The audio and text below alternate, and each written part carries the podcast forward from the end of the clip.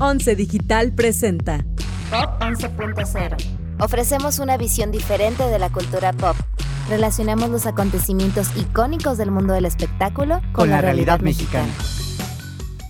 Es un nuevo viernes y eso significa un nuevo episodio de Pop 11.0. Ustedes ya lo saben, el podcast donde estamos obsesionadísimos con los temas de cultura pop. Yo, esta carita que ven aquí es la de Alessandra Santamaría y estoy, como siempre, o bueno, como casi siempre, con mi amigo Rodrigo García. Hola, ¿cómo están todos? Muy bonito viernes, un episodio más. Aquí estamos. Eh, no se pierdan en este nuevo formato que tenemos en Pop 11.0. Y Ale, eh, la verdad estoy muy emocionado. Yo también. Por cómo estamos hoy. hoy eh, esta pequeña cabina se está iluminando, como que huele a huele metal. A metal. No recuerdo muy bien cómo huele el metal, pero chica, se siente y lo siento Así aquí. es. Y es que aquí tenemos una medalla olímpica porque nos acompaña Fabiola Ramírez, quien es medallista y nadadora paraolímpica, acaba de regresar de Tokio de los Juegos eh, 2020, Recién desempacada. Donde consiguió este medallón que por cierto ya toca y pesa muchísimo en la competencia de los 100 metros de espalda. Fabiola, qué honor conocerte y tenerte aquí. Bienvenida. No, pues muchísimas gracias a ustedes. La verdad estoy muy emocionada de estar aquí. Está muy padre todo este formato, me encanta. Modernos. Y gracias por, por la invitación, por tomarnos en cuenta y adelante. Un gusto, la verdad es que te vas a divertir mucho uh -huh. y no olviden que este podcast es por ustedes y para, y para ustedes. ustedes.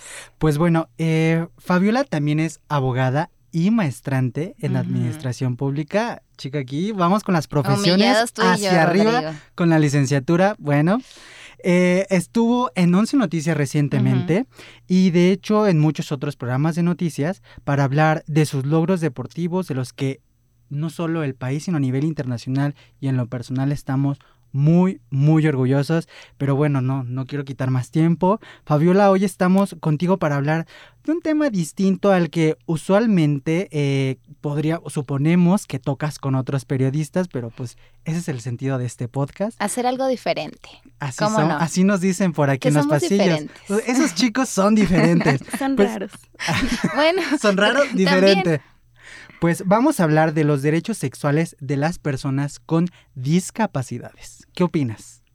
Pues que es un tema muy interesante, la verdad, como ustedes lo acaban de decir, eh, pocos, pocas personas se atreven a hablar uh -huh. sobre la sexualidad de una persona con discapacidad y también los, las personas con discapacidad no son, no suelen abrirse tanto a este tema, entonces creo que va a ser algo muy padre, es algo muy innovador, los felicito por Ay, el tema y, y, y muy padre porque también rompen con el esquema de la entrevista tradicional, ¿no? Ya ver también otra uh -huh. cosa, otra parte de Fabiola también. Ay, esa actitud aquí nos gusta, ¿eh? Ya estamos calentando. Pues te cuento, Fabiola, cómo funciona más o menos la dinámica aquí en, Pop 11.0. Primero hablamos como del caso de estudio de, de la serie, la película o el artista que estamos utilizando para acercar a las personas a este tema y luego ya empezamos como a, a debatir y hacer las preguntas más interesantes, sacar la carnita y el jugo de, del tema. Entonces, habiendo dicho esto, pues hoy estamos hablando de Special, que es una serie que pueden ver en Netflix, tiene dos temporadas, a mí en lo personal me gusta mucho y es una serie que está escrita y protagonizada protagonizada por un joven que, que como dice... Ah, no, ni siquiera lo hemos dicho, perdón, pero que es un La joven. Premisa, ella. es que ensayamos, obviamente. Entonces, que es una persona, pues, que es homosexual y que además tiene un nivel ligero de parálisis cerebral. Y es una serie muy buena, en mi opinión. Pues bueno, en esta serie vemos el recorrido que tiene el personaje Ryan. de Ryan. Olvidé decirlo. De nada. Eh, que tiene internamente para pues aceptar su condición, los desafíos que tiene al vivir con ella, eh, su nuevo trabajo, su esfuerzo por hacer amistades, conseguir su independencia y también sus primeras experiencias uh -huh. sexuales u homosexuales uh -huh. en este caso. Más bien, exacto. Con hombres de su mismo sexo. Entonces, Fabiola, ahí sale la primera pregunta. ¿Has oído hablar de esta serie? Y también, eh, pues cuéntanos tu opinión sobre ella, por si no, ¿qué? ¿A qué te suena? La verdad no había escuchado sobre la serie, pero suena muy interesante, además que el tema pues de la homosexualidad también es, es algo muy fuerte, ¿no? Imagínate todavía en una persona con discapacidad, yo creo que mis respetos para el productor y actor de, de, esta serie y muy interesante que invitar a todo el público que nos escucha a que la vea y en un futuro, ¿por qué no eh, poder ver las diversas opiniones, ¿no? Yo la voy a ver y ya me llevo eso de tarea el día de hoy. La verdad sí te la recomiendo. Yo creo que es una serie que presenta de manera muy honesta y cero condescendiente, cero paternal, este, cero falsa eh, y tampoco glamoriza los obstáculos que vienen cuando tienes una discapacidad eh, motora, pero tampoco busca, eh, o sea, no, obviamente no es una serie donde se siente lástima por el protagonista, porque al final la persona que la escribe y que la creó es una persona que sabe en carne propia cómo es tener esas experiencias. Entonces, me parece que hace un gran trabajo representando este tema que, que se ve muy poco. Eh, al final, no, al principio más bien, eh, el protagonista Ryan tiene su primera experiencia sexual con un sexo servidor, que también es algo independientemente de sexualidad y, y condición motora que nunca vemos, pero luego pues va citas, tiene novio y tiene una vida sexual normal al mismo tiempo que te enseña cuáles son esos retos que a los que se enfrentan, cosas que no puede hacer debido a su situación. Entonces yo creo que 10 de 10, honestamente, la serie. Y ahí hay que eh, resaltar algo muy importante, y no sé si estén de acuerdo conmigo, es que hay muy pocas representaciones de, las, de la vida sexual de las personas con discapacidad y hasta cierto punto son representaciones, no como esta que deja la representación y está la presentación, lo encarna. Por ejemplo, eh, se me se me viene a la mente Artie de la serie Glee. No sé si viste Glee en un momento. Éramos, yo era Glick, no sé ustedes. Ya lo dijo en el episodio pasado, ya nos lo declaró. Eh, también el, el, mm, personaje de Lannister en Juego de Tronos, quien tiene enanismo, no solo su personaje, sino, el, actor en la vida real. Y bueno, otras, otra gran cantidad de series y películas donde había personajes con condiciones, eh, pues que no nos mostraban o que no dejaban ver un poco la vida íntima. Solamente veíamos al personaje, si era bueno, malo, divertido. En Malcolm en del medio. Walter, en Breaking Bad. Exacto, Walter, Walter, Jr. White Jr. también. Eh, bueno, escuchamos, ahorita viene a la, a la, mente que escuchamos muchos hombres, pero no muchas mujeres también. Solo viene a mi mente Lauren Potter, la, el personaje que hacía a Becky, en Glee también, que era como súper íntima de su Sylvester.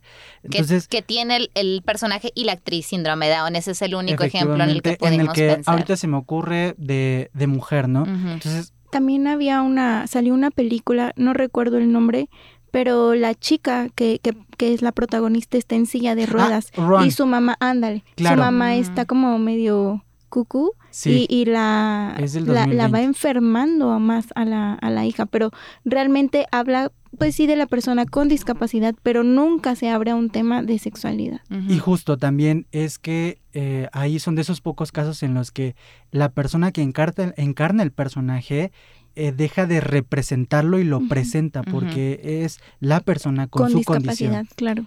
Pues continúa existiendo eh, mucha ignorancia y mucho estigma en torno a las vidas en general, pero específicamente a las vidas sexuales de las personas con bueno, de los adultos, las y los adultos con discapacidades, porque yo creo que el problema es, es muy profundo. El mismo motivo por el que no queremos hablar de este tema abiertamente, públicamente, es el mismo motivo por el que no creemos que las personas con discapacidades pueden tener trabajos o pueden estudiar o pueden ser independientes, ¿no? Se trata de un rechazo absoluto a creer que si no vienes en el, en el molde estándar en el que todos creemos para humanos, ya no tienes ni la capacidad ni el interés en hacer todas estas cosas que son parte normal de la vida. Sí, también hay esta parte de infantilizar a, esta, a estas personas con discapacidades y también del otro lado un sentido muy maternalista o paternalista de, ay, ¿sabes? ¿Cómo, cómo ves al otro? no sí, o sea, que la familia, ¿no? E, esa representación de la familia e incluso a veces cuando hay una persona con discapacidad, meter la parte religiosa, ¿no? También es una cosa que pesa muchísimo dentro de la sexualidad de una persona con discapacidad, ¿no? Hay infinidad de, de, situaciones que, ay, no, pobrecito, ¿cómo él va a hacer eso? ¿Cómo va a pensar inclusive en eso? Cuando, es inocente. Cuando, o sea, ¿por qué queremos la inclusión en la sociedad, en la cultura, en el trabajo, pero no buscamos o no se habla de esa inclusión sexual también, ¿no? Claro. Y existen muchos riesgos, ¿no? El, el no hablar de los derechos sexuales de las personas con discapacidades las pone en riesgo a estar en una mala relación, en una relación tóxica, a tener mal sexo, a ser eh, abusadas o abusados porque no están del todo conscientes de cómo funciona esa, esa parte de, de su vida. Son, son más propensos y nada de eso es justo. E incluso de sentirse con el, como lo han mencionado, con el derecho de, ¿no? O sea, yo también tengo derecho a tener mi vida sexual y la puedo tener con quien yo quiera. No tiene por qué ser igual una persona con discapacidad o eh, una persona con eh, sin discapacidad convencional, ¿no?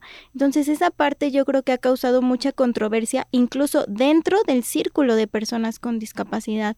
Eh, una experiencia personal que mi exnovio me decía, es que tú nunca vas a poder andar con alguien como del estilo de Brad Pitt tienes que ubicarte en dónde estás, cómo estás. Y yo así como de... Y mucho tiempo eso me hizo como un daño, ¿no? O sea, porque realmente me hacía sentir que, Dios mío, o sea, voy a terminar con, con quién voy a terminar entonces, ¿no? Pero con el tiempo te tienes que ir dando cuenta de lo que eres y de lo que tienes. Yo siempre lo he dicho, dentro de mi discapacidad, yo siempre voy a querer estar bien buena hasta donde pueda. Obviamente, chica, qué bueno que ese tipo es tu ex. ¿verdad? Me da muchísimo gusto. Exacto, adiós hasta la vista. O sea, cosa de que si yo tengo bien el abdomen, pues apretarle al abdomen, apretarle la pompita, apretarle la piernita, ¿no? Porque son cosas que en un futuro, o sea, a, las chicas, sea lo que sea, nos gusta sentirnos deseadas. Y a los chicos, sean lo que sean, les gusta estar ahí coqueteando con una, coqueteando con otra. Y me decía hace rato un amigo, no, es que tienes que aprender a estar sola y contigo misma y el amor propio. Y le digo, perdón, pero si yo tengo mensajes de cinco chicos, no tengo ningún problema, ¿eh? Chica, esa, esa es la actitud que nos gusta. Pues esta mentalidad que escucho de tu parte eh, me parece súper admirable y súper refrescante, porque justamente había visto algunas eh, cápsulas donde tu papá salía y decía que ellos te criaron con una mentalidad de no existe el imposible, no existe el no puedo. Entonces yo quiero saber si en ese sentido que siempre te, te animaron a, a buscar lo que querías, a perseguir tus sueños, también siempre tuvieron esa mentalidad tan abierta en torno a tus derechos como mujer y como un ser humano sexual, o cuál es la percepción que tienes sobre este tema en específico para ti, pero también para otras personas tal vez con discapacidades que conoces. Pues eh, yo con mis papás tengo una relación muy padre. La verdad considero a mis papás mis amigos y creo que eso es algo que ha causado mucha envidia en algunos de mis compañeros porque me dicen es que tú les cuentas absolutamente todo. Mm, quisiese, pero no pudiese. y hay cosas que, que, por favor, Fabiola, abstente, ¿no? Entonces, eh, eh, pues son, son mi familia, son mis amigos. Y en el momento en que mi papá cuenta mucho una historia cuando mi primer novio, de que me llevó a una fiesta. Regres me, ¿Cuántos años tenías? ¿Eras adolescente? Tenía 15 años. Ay. Sí. Mi primer novio así como, como el, el, formal, ¿no? El que ya, manita sudada, vamos a la que fiesta. vamos con mi familia. Ajá, sí. Entonces me llevan a una fiesta, me dejan ahí todo. Mi, mi papá siempre ha sido mucho de, no importa la hora, no importa cómo estés, pero háblame y yo voy por ti, no importa. Ah, pues ya termina la fiesta, ¿qué onda, pa? Ya acabó, este, vente por nosotros. Ya, nos vamos. Y yo, él, pues mi novio, el que era mi novio, eh, iba atrás. Y le dije a papá, ¿me dejas irme atrás con él? Y me dice, bueno, está bien. y ya, me fui. Y, lo mueve, ¿no? El espejo para Literal, literal. O sea, yo lo único que fue es hacerme así encima de, del hombro de que era mi novio y e íbamos tomados de la mano. Y nada más volteé, yo volteé a ver el retrovisor y mi papá así como que viéndonos. Y así de, o sea, volteate, ¿no? Dame mi privacidad. Porfa.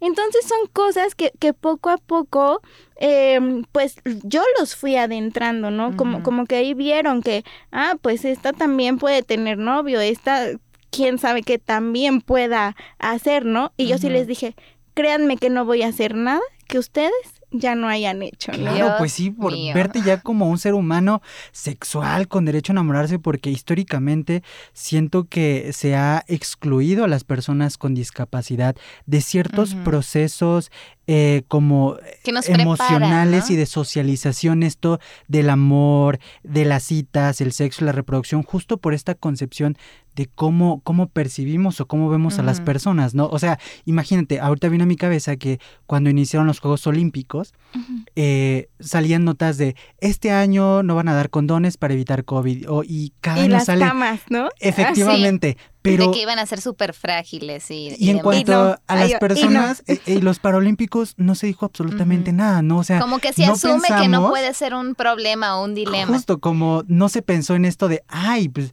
hay que sacar una nota porque también son seres sexuales y van a requerir condones porque van a querer divertirse, chicos. Porque hay de todo en la villa, hay de todo y para todos en la villa del en Señor. En exclusivo se lo escuchó en Pop 11.0. Entonces, justamente ahora que mencionas esto, o sea, tú tuviste una experiencia abierta, muy progresista, por así decirlo, con tu familia en torno a estos temas. Y qué padre, la verdad. Y qué bueno, ¿no? Obviamente, porque no todas las personas, independientemente de si tienen De una discapacidad sí, o por no, ejemplo, no tienen ese caso. tipo de educación. Pero yo quiero preguntarte que, bueno, sobre todo gracias a tu entrenamiento deportivo, has podido conocer a otras personas con Y de otro discapacidades. país. de Checa otros la países. sonrisa. No, ya se está Chica, muriendo yo por te envidio, contarnos. te envidio. Quisiese, pero no pudiese. Entonces yo quiero saber si, si ellas y ellos, o sea, si te parece normal o común o frecuente que se hable de noviazgos, que se hable de encuentros sexuales, de enfermedades de transmisión sexual entre estas, estos grupos. Pues yo creo que muchas veces cada quien va a hablar como le va en la feria. Y pues yo afortunadamente pues he Tengo sido mucho de muy hablar. abierta, ¿no? O sea, y tengo amigas que, que realmente hu- hubo una ocasión que un amigo nos dijo, oigan, cálmense, están peor que los hombres ustedes. Ay, Y yo así de, ay, a ver, si una lo dice, si una lo hace, no la bajan de una, ya saben qué. por la pero sociedad los machista, claro. exactamente. Ah, pero si los hombres lo dicen, ay, felicidades, no Campeón. Padre, venga, ¿cuántas? Victoria. No, sí. eres excelente, maestro, ¿no? O sea, y, por qué no decir también maestra, ¿no? O sea, es, es algo muy, muy padre. A mí, pues es un tema que, que me gusta porque, pues, eh, me he podido desarrollar también en, en ese tema, ¿no? He podido tener novio, también la parte que, que decíamos de mm, tener esta, este contacto con la familia, con mis papás, ¿no? Obviamente hay a uno que le cuento primero las cosas y después al otro, ¿no? Con el que hay más confianza, pero al final los dos terminan enterándose, porque así como todo puede ser amor y miel sobre hojuelas, también hay corazones rotos. Claro. Y en ese y en ese entonces, pues es es una cosa que tiene que haber alguien que te cobije. Un apoyo, un soporte, Tiene que haber un, soporte porque en una persona con discapacidad, un corazoncito roto también puede causar otro tipo de problemáticas. Desde, mm, o sea, si de por sí la autoestima cuesta trabajo a veces construirla. Claro. por la situación de, de que es una discapacidad física, pues ahora imagínate si llega alguien y te hiere de cierta o, de X forma, pues tiene que haber ese, ese apoyo, ese Claro. soporte con tu familia, con tus amigos, e inclusive pues hay veces que hasta cuando vas a la estética, ¿no? Te, te sueltas con la estilista y, y, y te Sí, apoya, sacar ¿no? la frustración de alguna u otra forma, ¿no? Y es que eh, no solamente la sociedad eh, puede ignorar los derechos sexuales de las personas con discapacidad, sino también el propio gobierno. ¿sabes? ¿Cómo puede de esta forma invisibilizarse o no ser prioridad en, en la agenda? Porque, pues bueno, primero es educación para personas con discapacidades, accesibilidad, claro, pero también es esta parte que los conforma como humanos y es la educación sexual, ¿no? Incluso hay algunos estados de México donde, por Como ejemplo, eh, las personas con síndrome Down no tienen derecho a casarse. Realmente es una situación como depende del del Estado. No pude encontrar información sobre cómo es para otras personas, no con discapacidades motoras, pero intelectuales. Sobre todo en intelectuales. Entonces, vemos una, eh, un desbalance muy grande entre cómo priorizan cosas que son, sí, la educación, la, la, el, el el trabajo, temas importantes obviamente, pero que no le dan este mismo peso a la parte sexual y romántica justamente porque ni siquiera la conciben, ni siquiera se les ocurre que es algo en lo que tendrían que trabajar. Y realmente también, pues yo creo que dentro de estas generalidades del gobierno, pues las pocas personas que hay con discapacidad dentro de una legislatura o algo así, todavía no se atreve a hablar de, de eso, ¿no? Porque de que hay, las hay. Claro. Pero no, es, es una situación complicada y no por nosotros, sino por la sociedad, ¿no? Es como que hay que irles dejando caer la bolita poco a poco porque si se la sueltas de un jalón, van a Dios mío, claro. Muertos. Sí, sí, sí, sí, Eso es muy cierto y pues la verdad nos da muchísimo gusto escuchar que no solo eres una campeona olímpica, sino también una mujer decidida. conquistando, conquistando y siendo una campeona en la vida. Tiene Una, una racha impresionante. Yo me quedé así. Anonadados. Justo y pues a ver, a ver también el chismecito de quizá ahorita tienes algún pretendiente, tienes algún afortunado. Ay, Rodrigo, esto no es ventaneando. no, pero pues no diga el nombre, nada más que nos diga sí, no. ¿Sí? Ah, ya, ya lo veremos para quizá un, otro episodio. Ya basta, un antes de que diga no regresa a Pop 11.0 porque se meten en mi vida privada. Al contrario, yo creo que fue algo hermoso. Así, o sea, yo regresé de Tokio con el combo completo, ¿eh? Literal. Ahí está, eso, audiencia, esto fue un sí, me da mucho gusto, campeona, campeona. Pues sale, me informan en cabina, audiencia, que se nos acabó el tiempo, desgraciadamente, pero pues Muchísimas gracias, Fabiola, de verdad, un orgullo estar contigo. Gracias por venir, gracias por por educarnos también, compartirnos esto, compartirlo con la audiencia, por abrir otros espacios de tu vida íntima con nosotros que la verdad, eh, pues muchas veces omitimos o que dejamos a un lado. En verdad, de todo corazón, muchísimas gracias y por haber aceptado nuestra invitación a este programa. no, gracias a ustedes, de verdad, estuvo muy padre, me divertí. Pues, y, recordar es vivir. Ay, eso, venga, pues ya es viernes, entonces audiencia. Quisiese, pero no pudiese, ¿verdad? Pues audiencia, muchas gracias por acompañarnos en este segundo episodio de la tercera temporada de Pop 11.0. Estamos muy emocionados. Recién arrancamos, por favor. Por los temas y nos vamos a ver en siete días, el próximo viernes, aquí en Once Digital. Muchísimas gracias. Nos vemos pronto. Síguenos en nuestras redes sociales como arroba canal 11 TV y visita nuestro sitio web www.canal11.mx. Las opiniones vertidas en este programa son responsabilidad de quienes las emiten. El 11 las ha incluido en apoyo a la libertad de expresión y el respeto a la pluralidad. 11 Digital presentó Pop 11.0, moderado por Alessandra Santamaría y Rodrigo García. Coordinación de producción Daniela Acuapio, Carla Portilla y Moisés Romero. Diseño sonoro y postproducción, Franco González. Con una investigación de Alessandra Santamaría. 11 Digital va contigo.